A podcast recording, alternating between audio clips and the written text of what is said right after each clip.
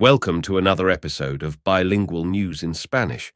Today we'll be discussing the ongoing construction of the Tren Maya in Mexico, a project promising both socio-economic benefits and cultural exploration. But, as it often happens with large infrastructural ventures, it is also stirring controversy. El Tren Maya es un nuevo proyecto de ferrocarril en México. Este tren será muy largo, recorriendo más de 1.500 kilómetros por la península de Yucatán. La construcción comenzó en junio de 2020. Planean que esté terminado y funcionando para diciembre de 2023. So, the railway will span the length of the Yucatan Peninsula, bridging the gap between several notable locations. President Andrés Manuel López Obrador announced this grand project back in late 2018. El tren comienza en Palenque, en Chiapas. Desde ahí se viajará hasta Cancún, en Quintana Roo. Su propósito es conectar zonas turísticas en la costa con sitios históricos y menos conocidos en el interior del país. Mencionar el tren Maya genera muchas emociones en México porque ha estado rodeado de controversia desde su anuncio. The debate over the Mayan train is not just about potential traffic or noise.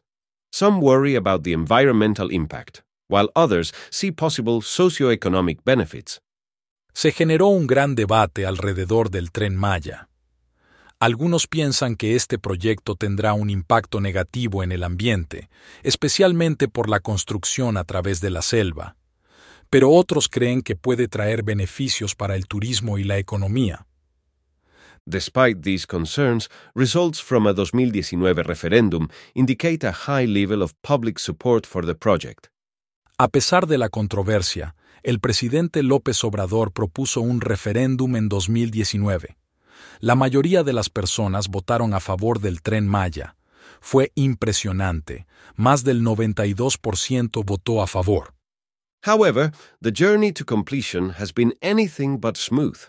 From legal blocks and strikes to environmental concerns, the project continues to ignite disputes across the region.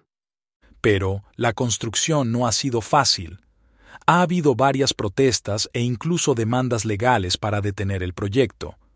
Hay preocupaciones ambientales y algunos grupos indígenas también se han opuesto. Despite the various roadblocks, progress continues to be made. Reports suggest that construction on a significant portion of the route from Palenque to Escárcega has already been completed. Aunque hay desafíos, la construcción del tren Maya continúa adelante. Según nuevos informes, la construcción entre Palenque y Escárcega ya está casi completa. Este tramo del tren beneficiará a muchos residentes locales. The Tren Maya project certainly showcases the multiple dimensions of infrastructural development, from potential benefits to environmental impact, cultural heritage preservation to community participation.